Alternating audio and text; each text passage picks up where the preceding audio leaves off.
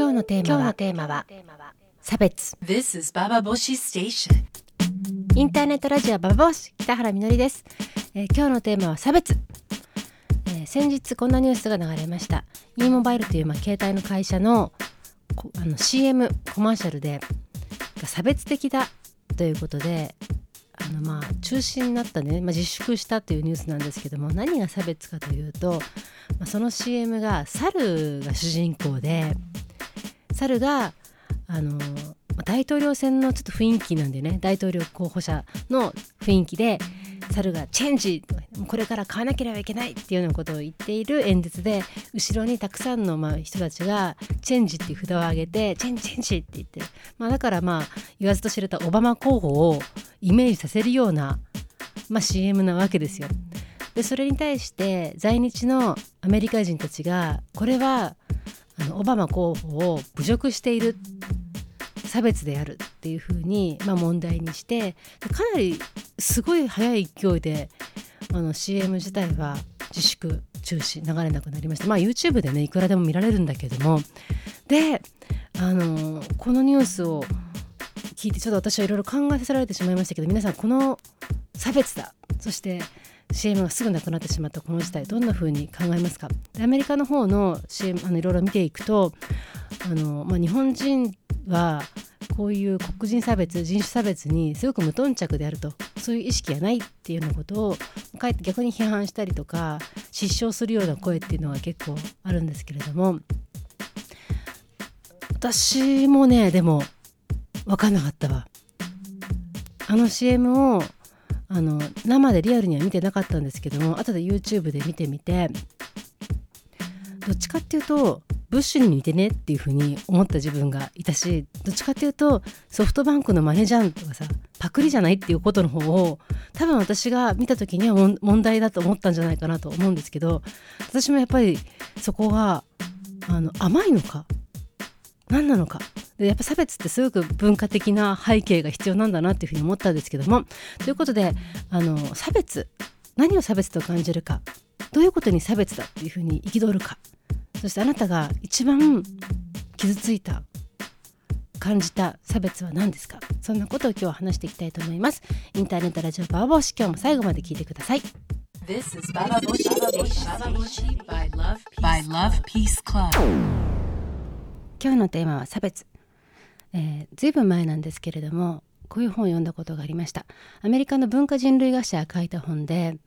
あの数千年前の人類の生活を、まあ、小説にしているんだけれどもその主人公は女の子でその子が生まれてから死んでいくまでの、魂の物語なんだよね。でそこであの男たちと一緒に狩りに行ったりそこで初めて男と性交というものをしてでシャーマンと出会ったりとか、まあ、いろんな本当に昔の物語なんですけども読んでる時に私はその人たちが何の人種かってことを全く気にしないで読んでいたわけ。だけどもあるシーンでえって驚くようなことがあったんですよ。それはどういうことかっていうと彼女が全く別の人種に出会うのね。でその時の恐れおののいた表現っていうのが、まあ、おどろおどろしかったのよ。相手の男があの目がね青くて獣のようで全身毛が生えていてしかも臭くてこんなに獣に近いね人間がいるなんてなんて怖いっていう表現だったわけ。でその時初めて私は彼女たちがモンゴロイドだったってことに気づくわけよ。で相手の違う人種っていうのはアングロサクソン人なわけですよ。でモンゴロイドから見たアングロサクソン人がものすごく獣に近い恐怖を与える存在だっていうことをあのもう細かい描写で書いてあってびっくりしたんだよね。そうなぜびっくりしたかっていうと私の頭の中にもさやっぱりさあのアングロサクソン人っていうの方がより色が白くてとかさ目が青くてとかなんかあのいろんな色素が薄くてより文化的というかさなんか人間の完成形であるっていうふうに思ってる白人たちの文化を私もそのまま受け継いでいたのかなとかさ。で白人の文化白人をでも素直に表現するとあの臭いとか目が青くて怖いとかっていうその表現っていうのは初めて見たものであってでもこういう表現をもし見ていたらまた全く違う白人のイメージってあっただろうなっていうような気持ちになったわけよ。だってそれまで日本人のささなんかカメラはげた猿とか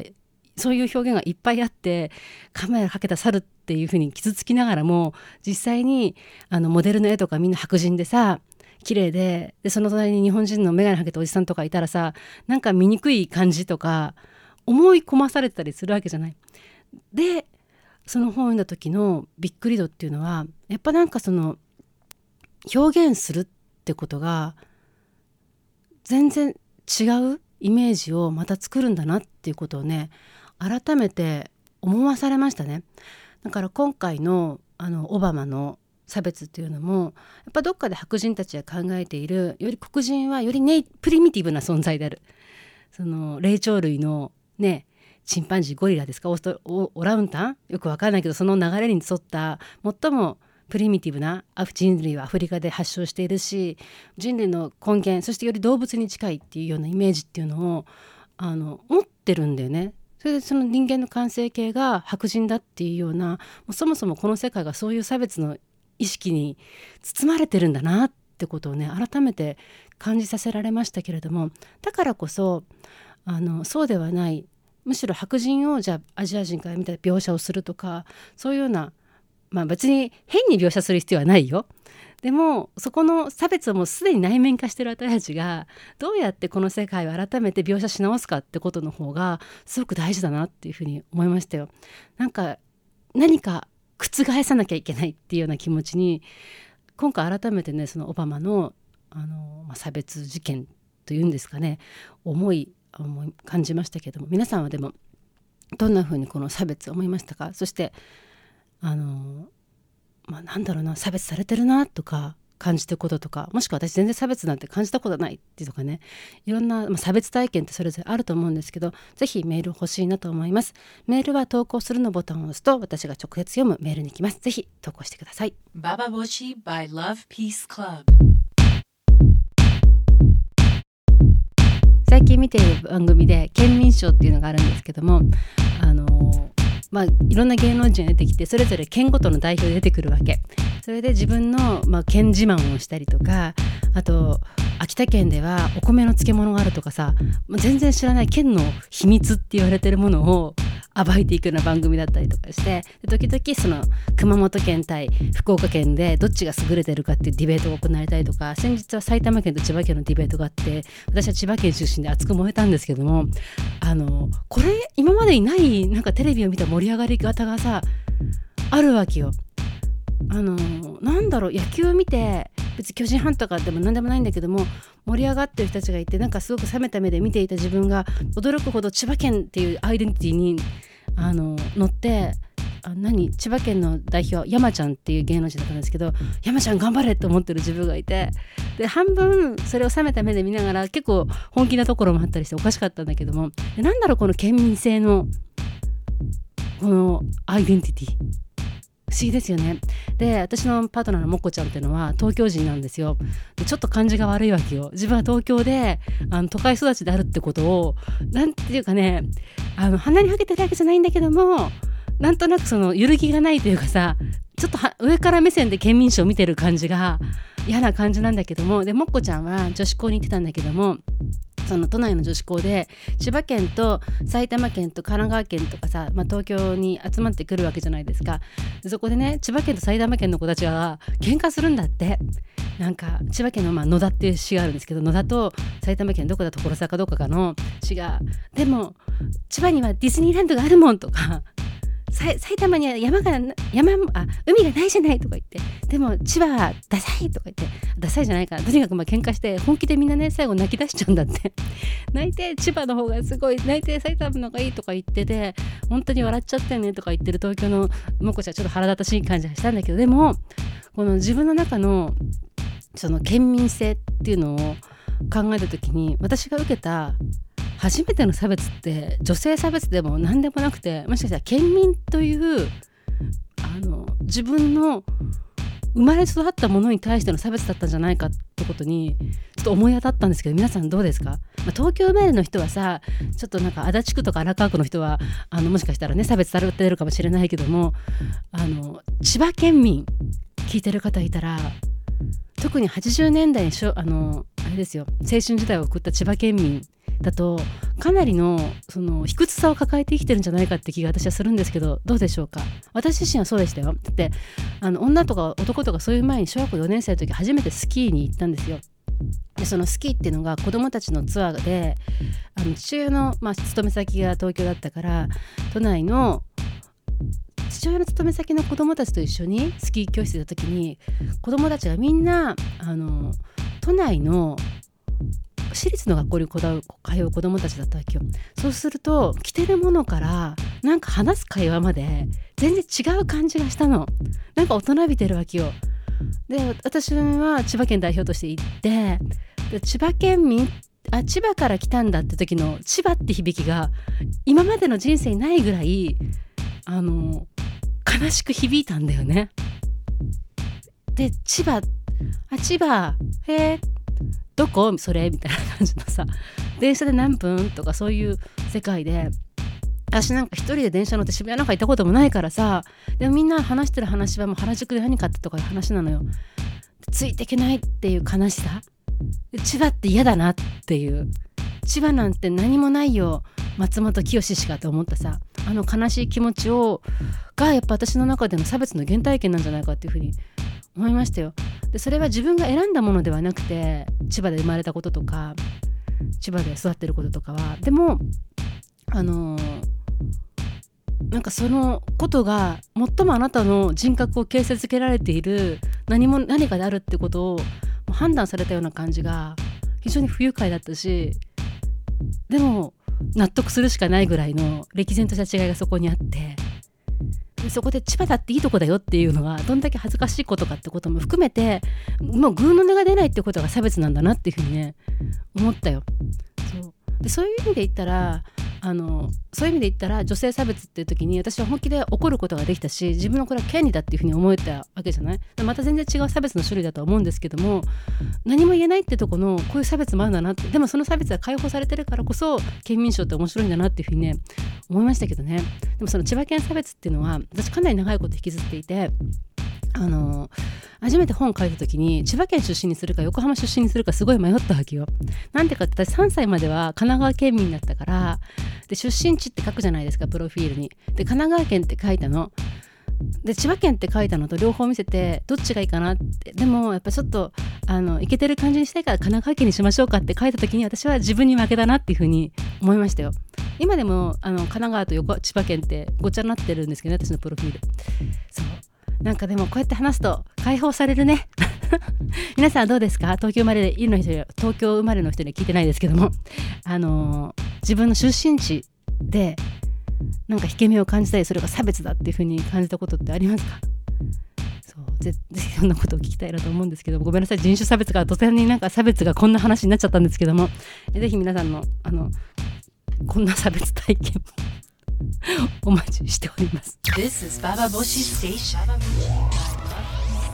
by Love Peace Club.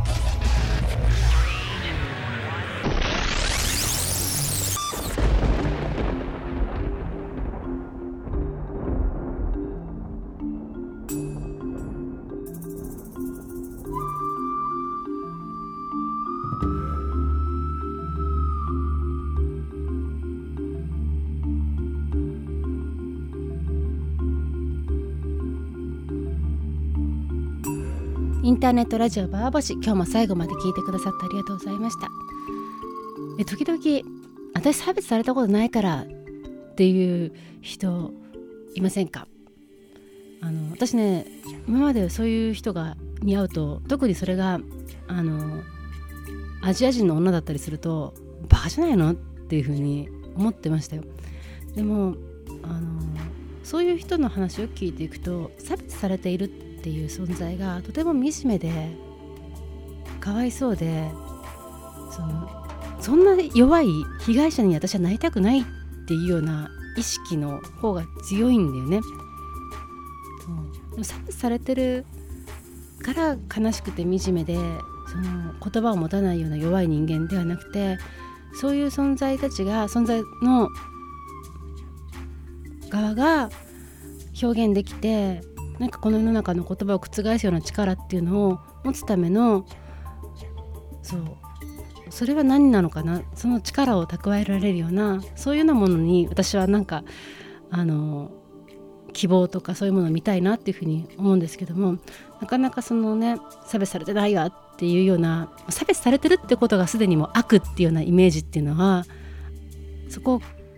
変えていくのってすごく難しいことだななんてことを今日はなんか考えていますけれども、えー、数年前のことなんですけどもあの大阪の朝霞市っていうところに朝霞っていう地区に行きました。で朝霞ってはっていうところはねあの、まあ、童話地区で60年代からずっとあの一大阪の一律大学と JR の車庫とで川に囲まれていて陸の孤島と呼ばれたとこだったんですよ。でも言葉で言うと簡単なんだけども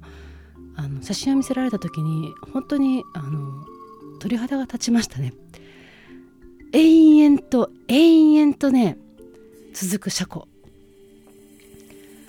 何キロだったかな？とにかくすごい長い車庫ですよそこを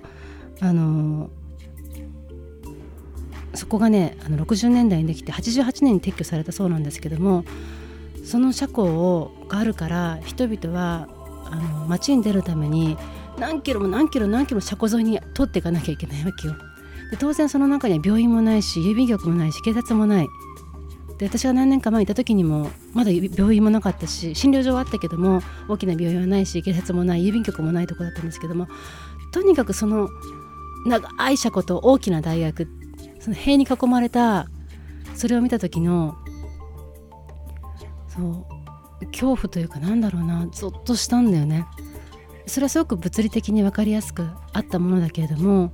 そういうものがもしかしたら私たちの世界にはまだまだその長い長いどこまで続くんだろうって思うぐらいの重くて熱くて叫んでも声が届かないような大きな車庫がいっぱいあるようなそんな気持ちにさせられるような時がありました。確かに今回のオバマのあのニュースを差別だって痛みを感じる人たちは確かにいると思うんだ思うしそれは実際そうなのかもしれないけどもでも何かそこになんかその表現は違うっていうことの以前に何かもっと大きな大きな大きな私たちのなんだろうを隔ててるような車庫重たいものそれを取り除くことってできないのかななんてことをちょっと今日は考えるような気持ちになっています。ということで皆さんの差別の話差別体験今日の感想などぜひ聞かせていただけたら嬉しいです。インターネットラジオバーボシ今日も最後まで聞いてくださってありがとうございました。北原みのりでした。By Love Peace Club.